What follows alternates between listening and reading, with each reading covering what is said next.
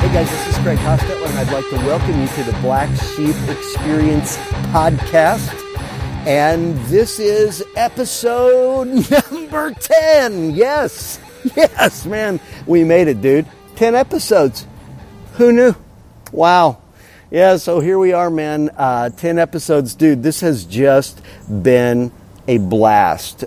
Um, had some really cool things already. I, I've enjoyed sharing my heart. I've enjoyed sharing some of the things that I've learned. But uh, not only that, my uh, sometimes partner in crime, John Scott, and myself, um, we decided to do some of these uh, like collaborative conversations where we jump on a, conver- a uh, like a conference call or uh, something like that and a couple of weeks ago, three, four weeks ago, we got together and we did that with Jay Bakker. I think that was episode eight. Dude, that's just awesome. Uh, I love Jay Bakker. I love so many of the things that he has to say. And so I was thrilled to be able to have him on the podcast. And so early in, dude, it was just, yeah, it was great. If you haven't listened to that, go check that out. So, um, so anyway, we decided that we were going to do more of those, right? And I found myself in the somewhat sudden situation of having the opportunity to sit down and have the same type of conversation with AJ Levine. Now, uh, dude, if you don't know uh, who AJ Levine is, you should. Um, she is a uh, she's the professor of New Testament studies at Vanderbilt University. She has uh, quite a few books out there, like um, Short Stories by Jesus, uh, The Misunderstood Jew. She's got several children's books. And um, honestly, man, she is just uh, brilliant. I mean, we're just talking such a sharp um, individual and has some really profound things to say. So, John and I got together and brought AJ into the conversation. And I, I'm just thrilled with it. So I think you're really going to enjoy it if you will just take the time to listen to some of the great things that um, that AJ brings to the conversation. Uh, yeah, I think I think you're just going to love it, man. Um, in addition to that, and you'll hear us talk about this in the podcast. By the way, uh, this was John's idea. Okay, um, this thing I'm getting ready to tell you. In addition to this, A.J. Levine and uh, Ben Witherington III wrote this book together, and it's a commentary on the Gospel of Luke. So um, here's what we're going to do we're going to give a copy of that away to some lucky listener, right? And um, so here's what you have to do to win this, man. You have to either uh, take a picture of a of a black sheep, right? Uh, you have to dress yourself up as a black lamb, right? A black sheep. Uh, artwork of a black sheep. Something to do with a black sheep. The, the, the most creative and uh, cool thing that you can do. And then you got to jump online and you got to tag us both. So you got to tag the Black Sheep Experience and you got to tag uh, Holy Heretics. And you can do that on Instagram. You can do that on Twitter. And uh, then we will pick and send that uh, out to you. And dude, it's really it's incredible. Um, it would be a great thing to have in your library. So do that, and uh, within a couple of weeks, we'll uh, we'll pick the listener and uh, and get that out to you. All right, a couple of quick things before we jump into the conversation with AJ Levine. Number one, thank you so much for listening, guys. I really appreciate it, man. Um, I love the fact that you're out there I love the fact that uh, you're listening, that you're part of this conversation. Thank you so much, and I and I really mean that from the bottom of my heart. Thank you. Uh, number two, if you're not following the Black Sheep Experience on Instagram, Twitter, uh, on Facebook, jump on there and do that, and uh, let us know that you're out there. Uh, let us know what you think of the podcast. Really would love to hear from you. And finally, um, you're never going to see a black sheep experience uh, sponsored by ad in your newsfeed, right? Uh, that advertisement is just not in the budget. So what I what I would really love for you to do is share the podcast with your friends, right? Share it on Facebook, Twitter, Instagram, uh, text message, phone call, email, whatever you got to do. Just do it, all right? Just get it done. Man, just uh, let your friends know that we're out here and uh, really is a big deal. It's a huge assistance uh, to me. So, okay, man, that is it. We're going to jump into this conversation. I can't wait for you to hear some of the profound things uh, that AJ Levine brings to the table.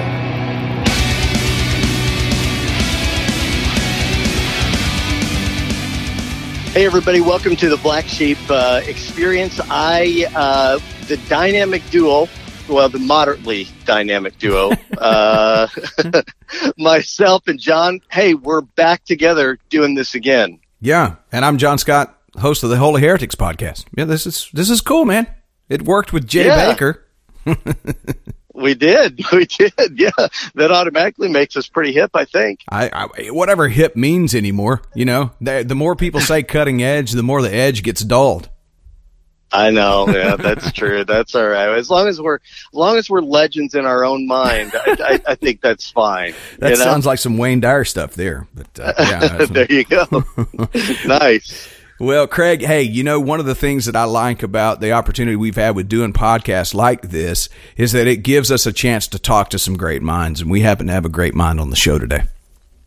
Yes, absolutely. Uh, we are um, really excited to have with us today uh, Dr. AJ Levine. Welcome to the show, uh, Dr. Levine. I'm delighted to be with you. Why don't you just call me AJ? I will do that. Thank you. AJ, you're so cool. You know, I, every time, I, every time you're on this show, I have to like uh, you know, go back in time and remember that this is one of the the coolest things when I met you was at a Unity Church in Nashville, and I was doing the music for that particular gathering, and we did a song I can see clearly now. Uh, when you got up to mm-hmm. speak, you you you said, "I know you guys were having a great elevated spiritual experience, but I was thinking about a makeout session from my youth." and I loved that. I went, "Oh my god, I'm I'm gonna love this person." I just like good music. What can I say? yeah, us too. Yeah, that's right. Well, Craig, so what you yes, got, sir. brother? Oh man, well, I have been um, just overloading on uh, on AJ the past uh, week or, or two, and uh, I have got all kinds of probably uh, questions that you've answered a million times. Um, but I would like to pick your brain on them if that's okay. you can give it a shot. All right. So, um, it, and it starts with, with this. Now, I, I grew up, um, not in an incredibly, um, I, guess, religious home, but I did grow up in the Bible Belt, and then I um, got, you know, what we call saved, in a very, um, I, I guess, regimented Pentecostal type setting. So the Bible for me was just black and white, you know, and and uh, and I think you said sometimes your students say it, um, it, you know, it says it, that settles it, I believe it, that type of thing. Um, well, I'm, I'm thinking your Bible was probably not black and white. I'm thinking your Bible probably had red letters in it. yeah, that's right. Those were the important ones. Yeah. Uh, but I heard you talking the other day, and um, you mentioned that I believe that um, Israel means uh, one who wrestles with God. And that's the traditional you, etymology, yes. And, and, then you mentioned that Jesus debating with um, the fellow Jews in, in that day that would have been a very, I guess, normal part of their culture. So when we look at it as just, you know, black and white, that's not, that's not, uh, I guess, the basis of its origin. It was never just considered this black and white text. Is that right? Well, it could be, right. Um, if you have a law code that says honor the Sabbath and keep it holy, you need to debate what that constitutes. Um, how do you honor the Sabbath? What what should the community be doing? What should an individual be doing? Um, and if you're not supposed to work, then you need to be you need to determine what constitutes work. Like, is is taping a podcast is that work? How would you know? What if it's fun? So of course they had to debate this material. And since there's no head Jew to tell them what to believe, of course they're going to come up with different ways of uh, practicing Torah, of figuring out what it means to do what God wants you to do, of figuring out how, how you live in community. Hmm. you know, there's one thing that you always do, AJ. You always just like you you have so many drop the mic moments in a podcast. I got to be honest with you. Like it, it, I, I've torn up so many mics. We're talking to you. Let's just drop the mic right there. so so there's argument and there's debate, and what you've said before is that. That, I want maybe I'll use this word and you can tell me if it's r- wrong or not. It's kind of a holy thing to debate, isn't it? Absolutely, absolutely. Um, rabbinic tradition, the the Jewish tradition following the time of Jesus, um, actually has God delight when people start talking about Torah. Has God engaged with the community, um, and has God recognizing that the Torah has been placed in our hands and giving human beings sufficient respect and sufficient responsibility uh, so that we can try to work this stuff up out on our own without having to have a voice from heaven come down every 10 minutes to say, no, darling little ones, go here or go there. God treats us like adults. How fabulous is that? yeah, I, I, um, again, so, some of this is, is new to me. I've just been, um, doing this for a couple of years now with, you know, what they would call, I guess, deconstructing. But, um, so many of my friends are still very evangelical and the idea of debating scripture is just, well, you know, it's, it's heresy to them so it's it's odd to you know I, I think in one of the uh, podcasts I heard you mention that and I'm going to butcher this maybe but that there's 70 faces to the Torah. Uh, mm-hmm. What does that mean? it's an old rabbinic saying in Hebrew, Shivim Panim La Torah. In other words, every text that you have um, would be like a beautiful faceted jewel, and every time you turn it and, and hold it up to the light, you'll see something different.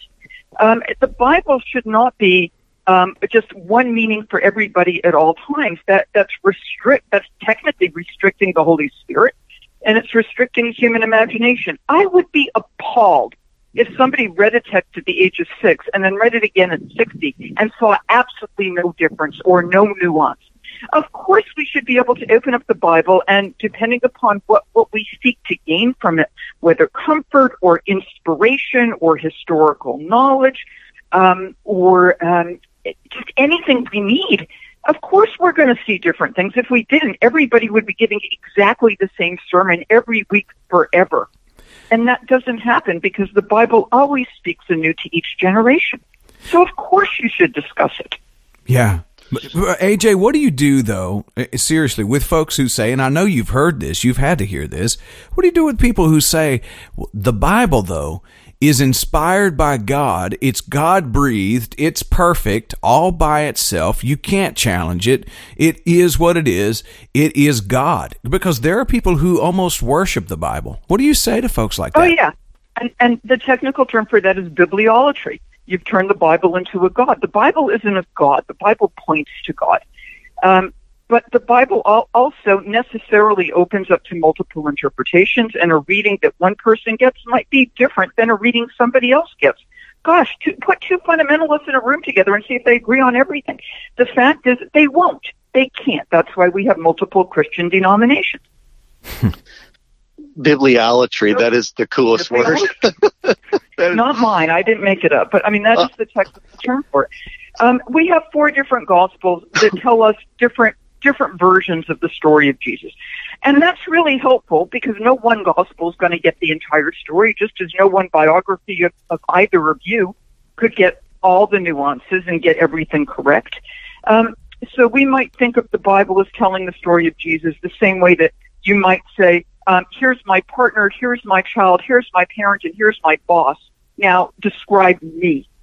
Um, and you'll get four different stories, and each will have a particular nuance so rather than what some of my colleagues do, my more liberal colleagues, you know, they, they, they want to point out this is a contradiction and that's a contradiction, as if the whole thing is going to come unraveled.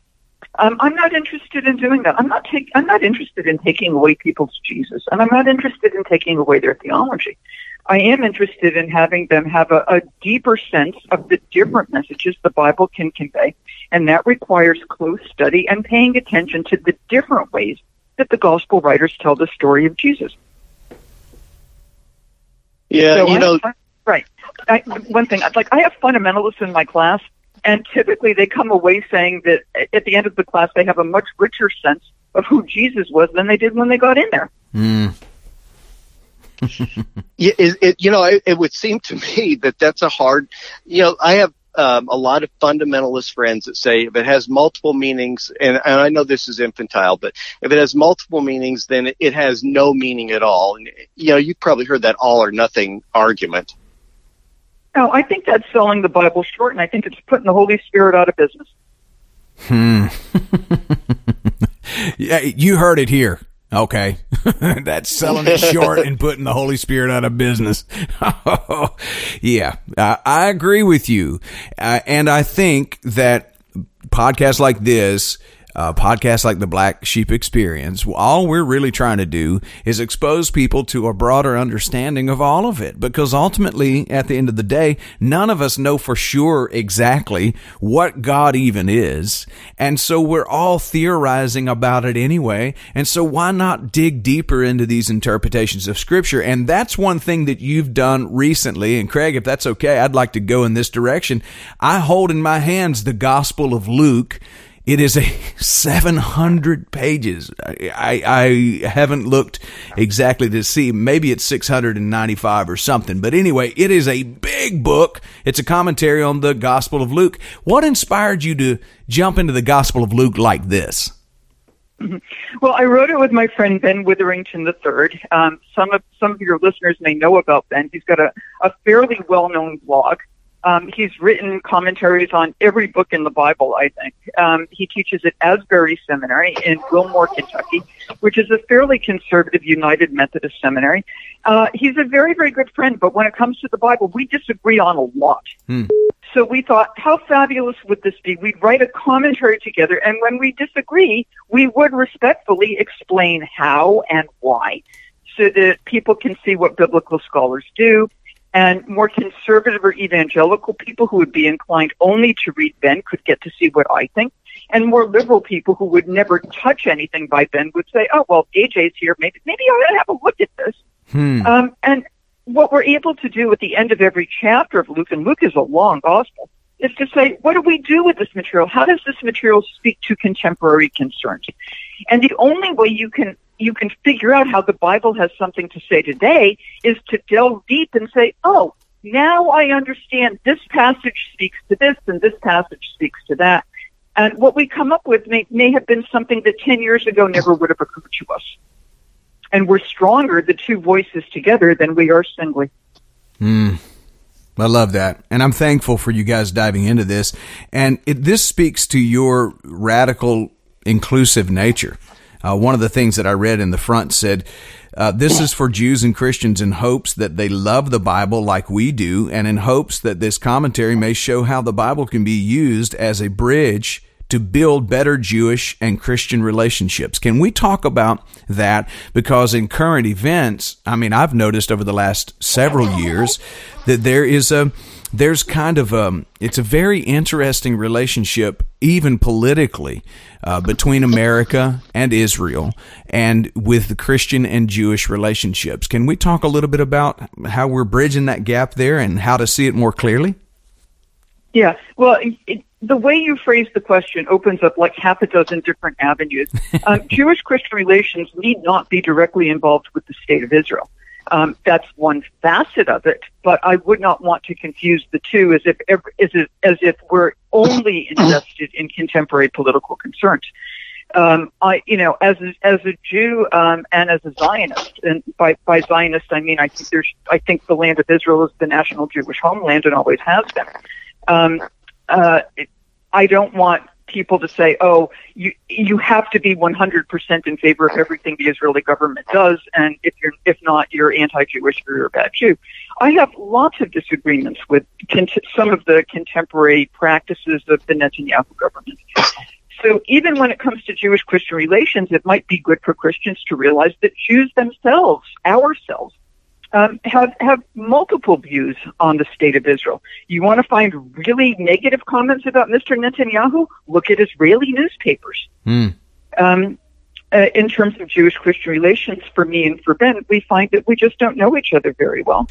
Um, I find Christians frequently invent this toxic Judaism in the first century that, you know, that hates women and is very violent and is legalistic, and then Jesus comes along and invents social justice. And that's just, it's, it's a false stereotype of early Judaism, and it's a false reading of Jesus. So for me, in terms of history and Jewish Christian relations, if we get first century Judaism wrong, we're going to get Jesus wrong. Maybe Jews and Christians ought to be helping each other here, um, where Jews who know their own history can fill in some of the gaps that Christians don't know. And Christians who know the New Testament can fill in some gaps in first century Jewish history that Jews don't know. So we need each other and we need each other's expertise. Yeah, I uh, I think that um, I, I could see the, and, and I've got so far to go with so much of this, but there's so much so much of what Jesus said and Paul and all the rest of them really that really kind of fits into the culture and the context and the customs of that day mm-hmm. that I'm sure we miss oftentimes completely misinterpret what what uh, you know an, a, a different individual may have said here or there based on I don't know if you'd call it westernized views or, or what you call it, but certainly there's there's passages that we completely get wrong because we don't understand the cultural and customs uh, of that day. Would that be true? Um, that's true, and and it's even worse than that. Um, in the rush to make Jesus look completely unique, um, it's much easier to have to construct an artificial um, icky Judaism over against which to read Jesus, rather than to do the hard work of history and and try to figure out what what life was like at the time. It seems to me, if one claims to love Jesus, one would want to know a lot about early Judaism in the same way that if you claim to love your partner, you kind of want to know, well, you know, what are the parents like and where did the partner go to school and what's the partner's favorite food or baseball team? And mm. people just don't do the work. Mm. It's a true story. I, I know this because um, the way I was raised was you know, you, in fact, I was taught against seminary. Don't go to seminary because they will, they will teach you liberal deception. And, um, you know, you need, just need to read the Bible and trust the Holy Spirit to tell you. And so then you'd get up and preach and you preach by the letter. You just open up and let her fly, baby. You let the Holy Ghost take over and you somehow that God was going to reach down from heaven and pull your tongue out and going to exactly give you the exact words that were from heaven's throne. And we didn't do the work. It was years later later that I felt right. the pull and the need to get into church history, to start digging into what I thought it might mean, and then even to put what I thought it might mean on the shelf so that I could be open to something else. Let's get specific if you're okay with that. Let's talk about um, Jesus' birth and childhood, maybe. Well, even even before that, when I get that from my students, like I don't need to take a biblical studies course because the Holy Spirit will tell me what to say. Yeah. I am inclined to say, why don't you do a little bit of work and meet the Spirit halfway? Mm. why don't you learn something? And and if you're worried that seminary, if you're worried that I in one lecture can destroy your faith, that's a faith that needs to be put down because you're hanging on by your fingernails, and that's not faith, and that's not love. That's fear. Wow. Wow. That's so good. And the reason I, and the reason I want to go there and, and ask about specific because I know that you cover some very interesting material in this commentary in the book of Luke about Jesus' birth and childhood. And the reason I bring that up is because there are people, and you know this, and because, because you have them in your class, people who are probably saying to you, um, look, I'm just going to let the Holy Spirit teach me. You know, I'm going to let the Holy mm-hmm. Spirit tell me what to say. You have people who are holding on to very, very, um, strong dogmas about things like virgin birth and about things like crucifixion and resurrection and they have to have Jesus to be virgin born in order for Jesus to be relevant to them and if not it all unravels. It's weird how it seems that when you talk about hell when you talk about virgin birth you talk about Jesus dying on the cross to save us from our sins if you pull one of the threads it's as if the whole the whole sweater is going to fall apart. So that's why I asked about specific. Can we can we look at like you know just a few little tidbits? You know, like like I don't know, throw some throw a bone this way about the virgin birth and how you see it. well, like, look, I'm not a gynecologist and I wasn't there, um, so I, you know if, if somebody wants to believe that that Jesus was conceived virginally, I have no problem with that. If somebody wants to believe that, that Jesus came back from the dead after three days and that he's sitting at the right hand of the Father and he's going to come back at some point, I have no problem with that either. I just don't want to stop there. Mm. Um, if if one takes a particular doctrine and looks at the way Luke describes it, or for the virginal conception, the way Matthew describes it, then I want the next step. So what? Um, the text is more than uh, a, a, proclamation of Jesus. So I, I, don't want to stop there. The text is also um, uh, lessons to us about how we understand marriage, how we understand sexuality. Uh, for Luke, with the census, how we understand politics and empire. Um, so it's you can have it be all about Jesus, but you don't have to stop there either. Um, we can ask questions like, gee, what was Luke's audience thinking? Uh, probably a group of, of you know, Romans. Um, if slaves were listening to these texts, what were they thinking? So I don't think the questions stop with Jesus, and I'm, I'm perfectly happy if people want to hang on to theological beliefs. I don't think history or literary criticism um, undermines theology. I actually think it helps it. Mm. Mm. It but, just makes it richer. So I'm not really scary when it comes to theological beliefs. Um, some people get scared because I'm not a I'm not a Christian believer. And it's like, well, if you if you study the text and you're not a believer, there must be something wrong with you. Um, but that's also putting the Holy Spirit out of business. I think I think that faith is a matter of what the church would call grace or a matter of love. It's not something that's based on any sort of logic. Um, like love is not based on logic. You fall in love because you fall in love. Um, my own love has, happens to be focused on my own Jewish tradition. I feel quite fulfilled in that tradition. But I think the text is really interesting. So in the same way, I don't expect some Christian student to say, gee, Amy-Jill, um, you know, there must be something wrong with your religious tradition. How would that person know? I'm not going to do that with a Christian either. I'm not going to fuss at somebody's faith. But I will fuss in terms of whether they know the Bible or not, because that's my job. Yeah, so I have a huge struggle uh, with the whole theology thing because, there, first of all, there's so many of them, you know, and mm-hmm. some of them are just eh, really militant, and uh, and I pick on a particular group every podcast. I'm trying to avoid that, uh, but good luck because I've been I've been called on it a couple of times, but um, you know, some of these theologies that are whether it's you know this is exactly the way it is. We have all the answers, you know, systematic theology. Um, and I heard you once say that um, Paul did not teach systematic theology. not at all. um, but I mean, think about it this way: the very idea that people are still teaching systematic theology after two thousand years means that they haven't got it figured out yet. Mm-hmm. That's just true story. That's why they're still writing papers, and that's why people are still trying to get tenure.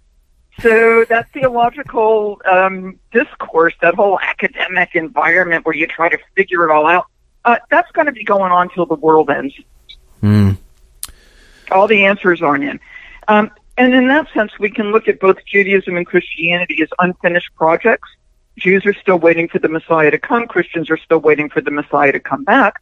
Um, wouldn't it be a good idea if we read the Bible together and tried to figure out how ethically we're supposed to live with one another? Hmm wouldn't it be a good idea, I think, if we would stop judging one another, you're wrong and therefore I'm right and therefore you must be wrong, as to say, well, you know, let's let's let God sort it out because the the proclamation of saved or damned is not in our hands; it's in God's hands.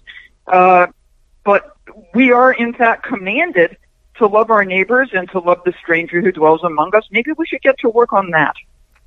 You know, one of the things that I felt like I could adopt as theology just several years ago, you know, while I'm in private, sort of diving into these deeper, if you want to call them deeper things, just discovering and uncovering some things that I had not discovered. The theology I was able to work with was love God with all your heart, mind, soul, and strength, and love your neighbor as yourself. And because I knew that I had not mastered either one of those, I thought, uh, you know mm-hmm. what, I'm going to hang out here for a minute because hell, I need to really get that stuff down before I start trying to tell anybody else how to do anything else. And that's really kind of where I've stayed um, in simplicity with how I share my personal message with the world is let's learn to love each other a little more. I mean, the second commandment is just like the first that you love right. and it and it doesn't stop there right? So in mark 12 where this thing comes up the question you know what's the greatest commandment?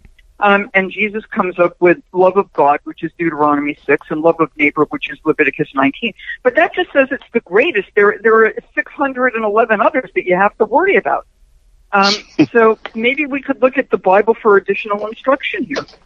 not in a sense of legalism, not in the sense of earning God's love, but in a sense of what what what what are we being taught by this text?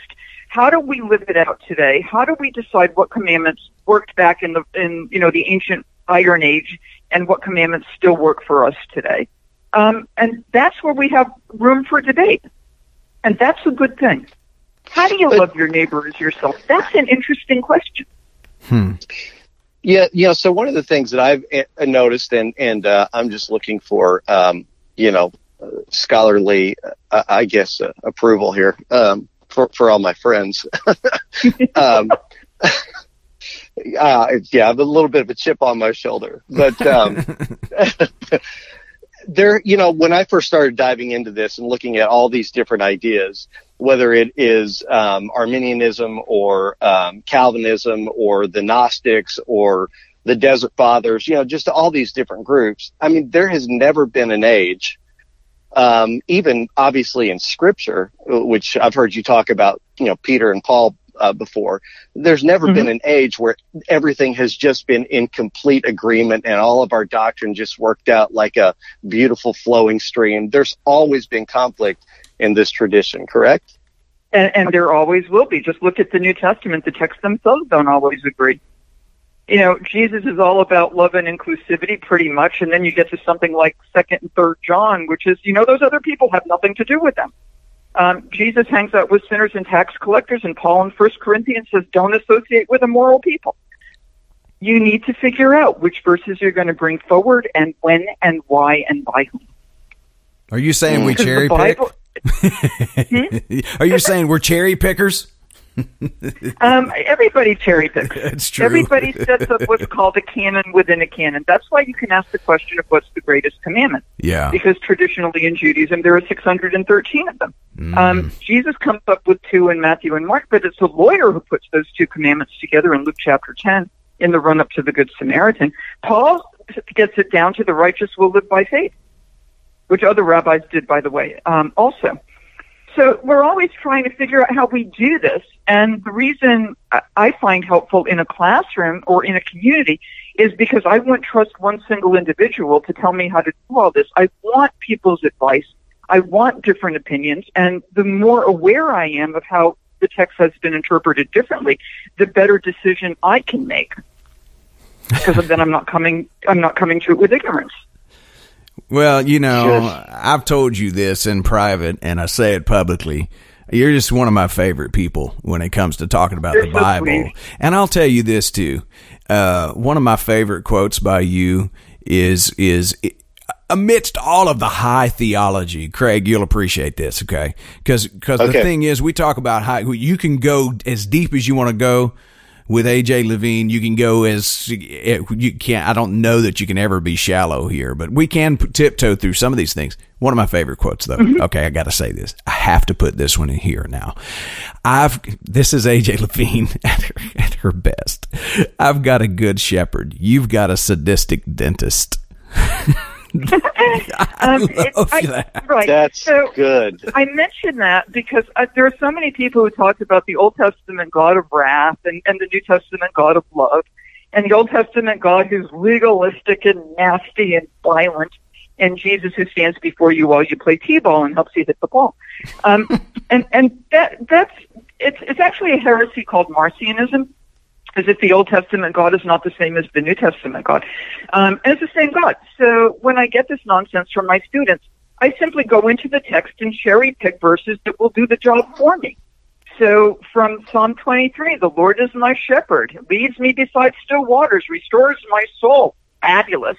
And then I can go to Jesus, who condemns people to the place of wailing and gnashing of teeth, which sounds like a bad visit to the dentist. It does. Um, and that's the problem with cherry picking, rather than having a sense of the Bible as a complete text. Okay, so John, don't don't roll your eyes at this. I'm not. Uh, I promise. okay. No judgment. because this co- comes up constantly. So here, here was my big departure, uh, AJ. I, um, I could not handle, you know, life is, I'll be 50, uh, in March of 2019. And what I've learned is this thing called life is, is extremely confusing. Um, when you think you've got it figured out, the next year you realize, you know, you don't have anything figured out. and so I started feeling like, um, how does a loving God, and, and I know uh, so many people say this, but how does a loving God um, take someone after 70 or 80 years and say, well, you didn't figure it out, um, so, you know, sucks to be you. And then, you know, there's eternal conscious torment forever. Um, and, and you mentioned, you know, Jesus does say, um, you know, I, I think in Matthew 18, he talks about if your eye causes you to stumble, gouge it out because it's better to um, have one eye than to go into hell. You know, the fires of hell, I think he says, with two. Um, all right. So I guess what I'm asking for is ammunition on um, this anti hell view that I just uh, have to hold to, to love God, really. Yeah, well, I don't want to give you ammunition because that suggests that biblical studies is some sort of violent take no prisoners, something, something. um, you know, it, it all depends upon the type of God you want to proclaim. Do you want to proclaim a loving, merciful God um, who will not condemn you because you simply can't believe something in the same way that it will not condemn you because, you know, your love is placed elsewhere? Mm. Um, that's entirely up to you in, in terms of what you want to believe, but it does come down to the question of whether you believe in God or not, um, which some people don't. Uh, and that doesn't make them bad people, it just makes them atheists. Um, uh, what kind of God you believe in, or what you think Jesus meant, because on occasion, Jesus may be using hyperbole. He may be using exaggeration to catch people's attention. And you have to determine for yourself or for your community um, what's a metaphor, what's to be taken literally, um, and and how do we deal with this material? Is some I of that guesswork? right. Of course, it's guesswork, but it can be theologically and historically informed guesswork, Mm. and that's why you read other people who have written on this. I personally don't believe in hell, never did, um, and it's too bad because there are people I want to put there. Seriously, Honesty. people I really, really dislike, you know, through history, and I, would, I, I, there's a part of the idea that they would be tortured forever is, is kind of appealing. Um, and then I step back and think, oh my God, what a horrible thing for me to think. That's awful, right? Um, and if I find that offensive, um, yeah, I'm just going to leave it like that. Mm. Mm. I, I'm I'm less interested in what happens to us after we die because there's very little we can do about that. Um, if we force our, we can't force ourselves to believe something because there's always going to be this nagging doubt in the back anyway. Um, either we believe or we don't believe. I'm I'm much more concerned not about the afterlife. I'm concerned about what we do in the here and now because there we have some sort of control. And in terms of whether we get it all figured out, there's a lovely rabbinic comment because there's a lovely rabbinic comment for everything. Yes. Um, it, it comes from a rabbinic text called Pirkei Avot, and it says something along the lines of, speaking of Torah study and therefore figuring out all this theological stuff, it is not your duty to complete the task, but nor are you free to desist from it. You're not going to get all the answers. That's not your responsibility, but you should do your best day by day to figure out what you should be doing. Mm. I think, and so there's no guilt. Yeah. Don't feel guilty. Guilt is overrated. Guilt is overrated. There's another quote. Put that on you. Put that in your pipe and smoke it. You'll get high like Willie. Uh, it's over freaking rated. Listen, I have become the um, lead minister because there are some people that are crazy enough in Chattanooga to ask me. But I've become the, the lead minister at Unity of Chattanooga now. And it was funny because somebody the other day told someone who was coming to attend that told them it was, they were a family member coming into town and they and they were trying to find a church to go to on that Sunday morning. And the, their mm-hmm. family member in Chattanooga said, "Well, there's a lot of churches in the area." But be careful. Don't go to that church, that love everybody church, that, that love everybody church and all they talk about is being happy. Don't go over there. And I thought, you know, that's a great accusation and that's great advertisement because that's the God I've chosen to share and to relay to others. And I love that you, that's Absolutely. what you said. Look, here's the thing, folks. You can pick a God of wrath and you can find scripture in various forms to back it up. Go for it. I got nothing against you. Guess what? I'm not going to do. I'm not going to preach that. I won't do it. I just won't share that gospel. That's not a gospel. Gospel's good news. I'm sharing good news. Right, and I don't think saying, "Gee, you're going to go to hell," I don't think that's particularly good news, and I think that's that's taking on for yourself something a, a verdict that actually belongs to God. Thank you, thank you very um, much. I mm-hmm. really like I really like the parable of the sheep and the goats when all all these worshipers, these Jesus followers, are like, "Gee, how come we're suddenly in the goat line?" You know, and and the reason they're there is because they didn't do what they were supposed to do in terms of loving their neighbor, like maybe providing food or health care. Um, mm. I'm not making a comment here about the Affordable Care Act. I'm making a comment about how we care for our neighbors, which in fact we don't do. Um, and and proclaiming the gospel um, is not best done by saying either believe this or you're going to fry in hell. Because if you do that, the image of God you're you're creating is a sadistic bully. Why would anybody want to worship a sadistic bully? Well, and I think you could worship and serve a sadistic bully, but you surely couldn't love him or like him. No, because you'd be scared to death. That's correct. And then and then we wonder why there's been so much abuse, sexual, physical, verbal abuse at the hands and from the mouths of people who are religious and believe in a God like that. Because if a God like that is going to require those things of you, then certainly you could require it of your children and those around you that you want to control. And then if they don't do it, what do you do? Well, you punish them. And if you believe that the God of all creation is ultimately going to punish everybody for not saying the right words, well, certainly you can too. And so you start a war and you say, my God's bigger than your God, which equates to my bomb is bigger than your bomb. Mm-hmm.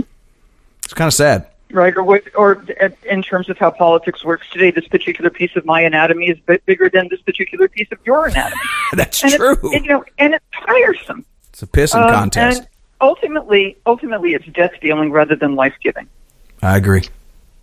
And Craig, I don't know about you, brother, but I, I want to be life giving. Yeah, absolutely. I mean, the, it's uh, in any other context, it's a you know, it's a it's extremely dysfunctional relationship, and uh, so you know, I think at some point, and, you talked about those nagging thoughts where you you know you're saying to everybody, yeah, I believe this, but in the back of your mind, you know that you don't believe it, and it's it's not a conscious thing.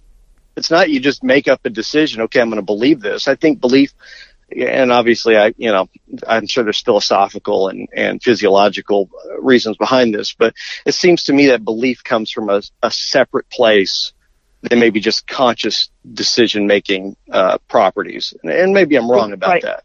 I, no, I think you're right. Belief comes from the same place that love comes from. Mm. Um, if you fall in love with somebody, you fall in love. Um, is, is not based in logic. Um, sometimes it's completely illogical. I know that because I've seen some of the people my children have dated. Um, that's totally illogical to me, but it makes sense to them. um, I had a first husband, which made sense to me at the time, and in retrospect, I'm kind of wondering, you know, what was I thinking? Um, it, belief is that same thing. Belief is not like Sudoku. It's not based in logic and it cannot be controlled. And it really worries me um, when I meet with people, including folks in my classroom, and I met people in churches who come up to me after and they say, you know, I don't believe some of this stuff. Am I a bad person, or I'm or I'm missing something? Um, and and to tell them, no, you know, you're you're a perfectly wonderful person, um, and belief is not something you can control. So please stop worrying about it. Mm. Mm. There are better mm-hmm. things to worry about, like um, you know, making sure you get through the day without screwing up. That's hard enough. Systematic theology is a luxury. Wow. Systematic so- theology is a luxury. There's your quote.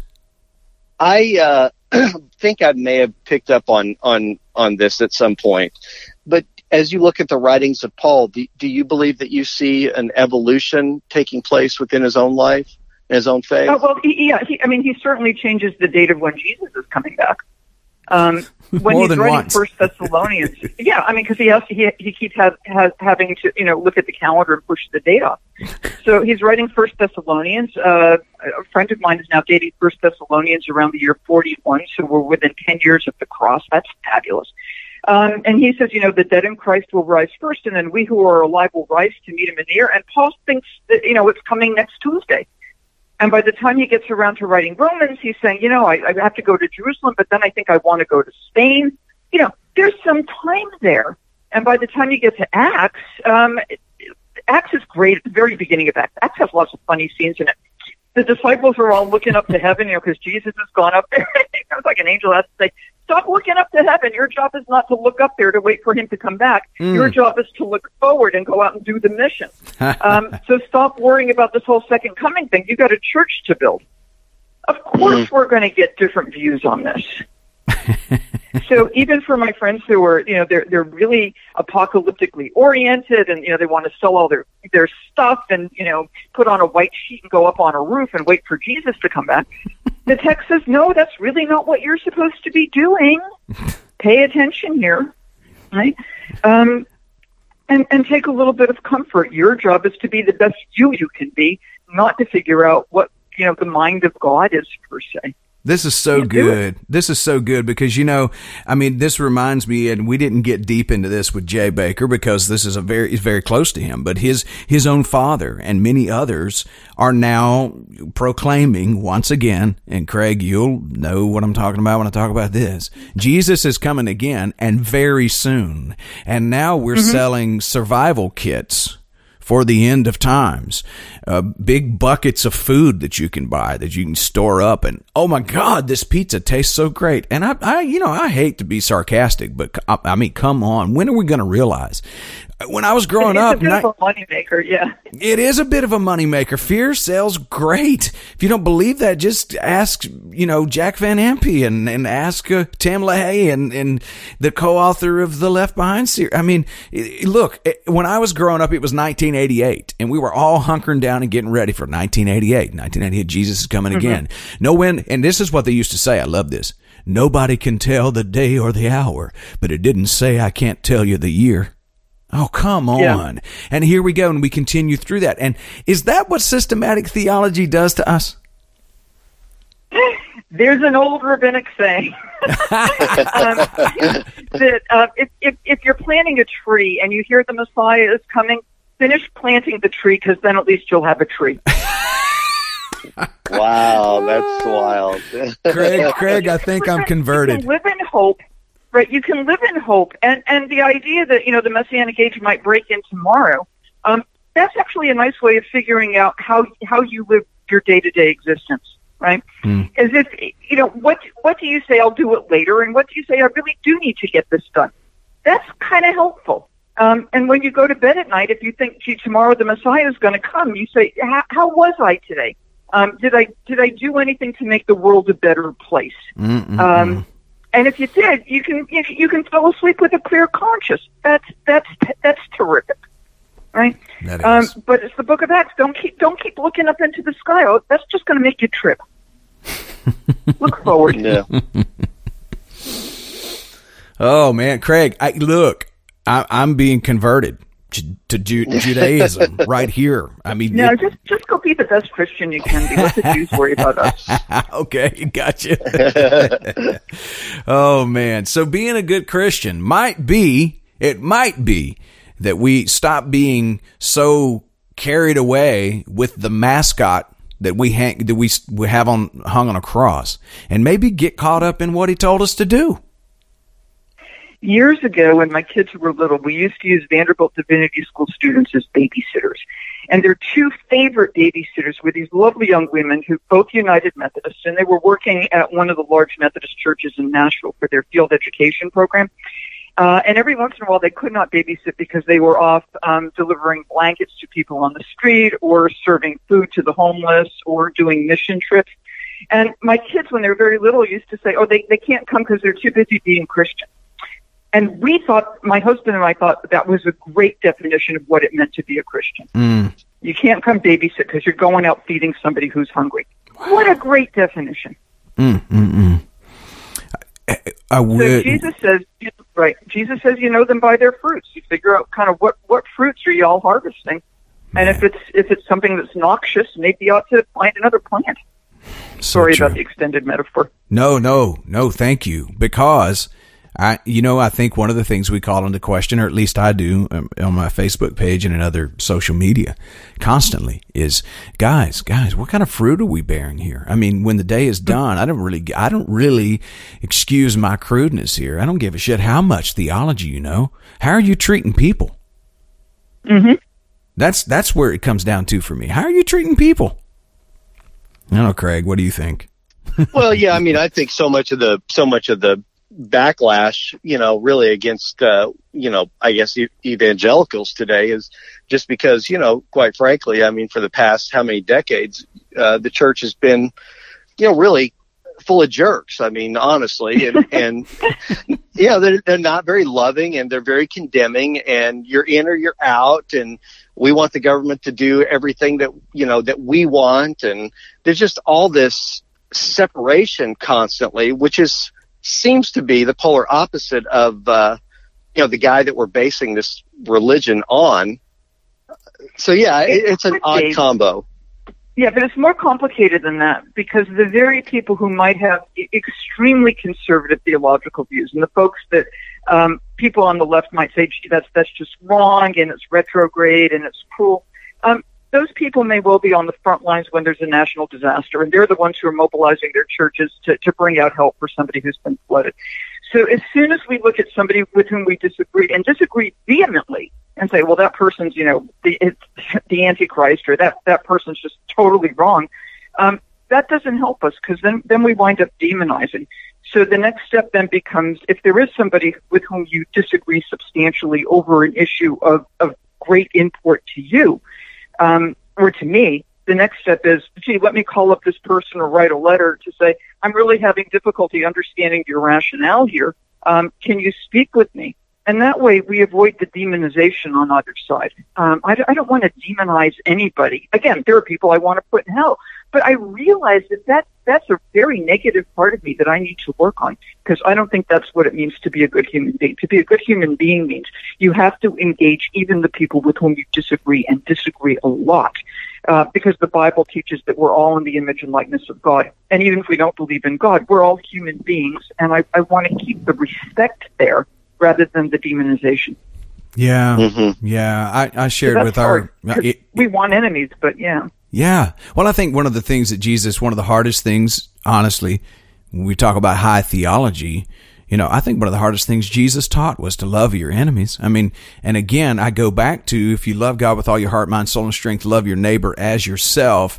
And then you start to dig into the Jesus theology. He's telling us really crazy stuff like love your enemies. This is something that we Love all your- need some work Love on. your enemy is tough. But even that, so if you have an enemy, what do you do? You go talk to that person. Mhm. um, rather than just engage in various forms of stereotype or invective. Um, and what we do today, um, in part because of, of changes in technology, um, is we all just we live in an echo chamber, so we only listen to the people who agree with us to begin with. Gosh. Not really helpful. So true. The other thing about Jesus is beyond all the lovey stuff is he's really good with righteous anger. And if he thinks somebody's doing something wrong, he doesn't have a problem calling people out. Um, but at the same time, I think he's also calling them in because he's engaging with them. Oh my gosh. That's good. Yeah. That's it. The art of calling out and calling in at the same time. Wow. That's a tough balancing act. it's really hard. As, as you said, it's messy. Life is messy. Yeah, I think we have a tendency to, uh, at least um, at, some uh, point of our evolving, to want to kind of justify our position and justify our actions, uh, as opposed to just saying, "Okay, this is my position," right or wrong. It is where I am today, and I don't need to be val. I don't. I don't even have to validate myself or have anybody else validate me. It's just where I am today. Right. And if we can have that sense of, okay, here's my position, but I have seriously considered the others, Yes. that that's a better form of self validation than this is my position. I don't want to hear anything to the contrary. So true. Mhm. So true. True. So true. I think one of the things that rad- I call it radical inclusion. It really is not radical, not in the actual grand scheme or in, in the, in reality, it's not radical. It just happens to be radical for this reality. Radical inclusion for me has led me there that I want to hear the opposing side and I want to hear with an mm-hmm. openness and I may disagree completely. I may reject it altogether as a, a philosophy of life or a view of the world, but I want to hear it because I don't want to ever get to the place. I think it's Brene Brown who said we have more ways to connect than ever before in the history of humanity, and we're more separated than ever before. Mm-hmm. It's pretty sad. And we It can change sad, We can change look, that. we- We're also told that all politics is local. So you start with what's annoying you in your own life. Um, you can't fix everything. Again, it's not your duty to complete the task, but you can figure out what can I do um, just on a on a, a small basis that might change something. That's what your podcasts do. Is they give people the opportunity to say, "Gee, I've always thought this, and now I realize I'm not the only one, and I'm not a bad person, and these are good questions to ask." And here are some other people who are asking the same questions. I now have community. That's fabulous. Yeah. Maybe we should learn to not complete or compete, but to complement the world we live in. Oh, that's nice. I just think that that's a good idea. Because I'm not gonna. It doesn't matter how much theology I learn. I'm telling you, I picked up your commentary on the Gospel of Luke along with Ben Witherington III. I picked it up and I went, well, crap. There was went my thought on that particular idea. theology is endless. It's endless. But I'm trying to learn to to just complement the world and and not try to compete with or complete it. Yeah, I On think there's a kid- so, beautiful yeah. There's a beautiful art of, of of conversation if you can learn how to grab a hold of it. And and I and I think one of those facets is and and I'm guilty of this as anybody but um, defining people uh, too quickly or or defining them at all you know because we are constantly evolving and changing and each one of us is not um, you know we have all these labels. I mean we constantly give people labels and uh, what's sad about that is that we're this big mix of, of well, you know, history and, and and physiology and culture, and we've got all this stuff brewing around on the inside of us. And I think it was maybe Kierkegaard who said, um, "If you label me, you negate me." And, and even though we have that, I'm still very guilty of it, and I'm sure that it it uh, creates limitations to my ability to really converse. Well, I mean, you can't do it without labels. You're stuck. Um, but think about the label as a post-it note rather than something chiseled in stone. Mm-hmm. Mm-hmm. Mm-hmm. Yeah. Yeah. I love that. Let's don't chisel Yeah, in that's stone. You know, even at the grocery store when they label it, it's peel off.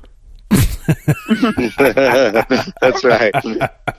Oh well, I, hey Jay, look, we have we have taken up uh, plenty of your time for today. Could we just have a, a closing um, statement of what's next on the horizon for you? What what do you have going on next? I know you've just finished this Gospel of Luke, but I also know that you are constantly on the move and on the go. We're lucky to be able to even right. get so you today. Here, here's the new stuff that's coming out. Um, I have two children's books already out, and the third one, which is on the parable of the Good Samaritan for three to five year olds, um, should be rolling out in the next couple of months from Yes. Flyaway Books, which is which is Westminster John Knox. so good. Um, I have a book that I'm desperately trying to finish because it's due to the press on November 1, um, tentatively titled Jesus for Atheists. Uh huh. Um, hmm because uh, it's not looking at the God stuff, it's just putting all the God stuff aside.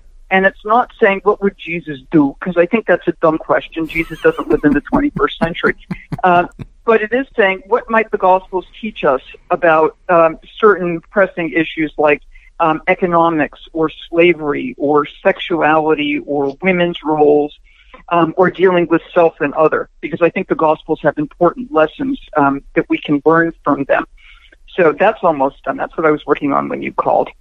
Yeah. Um, and I've done two sets of takes, one of which just came out, and the other one's due out in December, for Abingdon, which is the United Methodist uh, publication house, these are designed for church-based groups.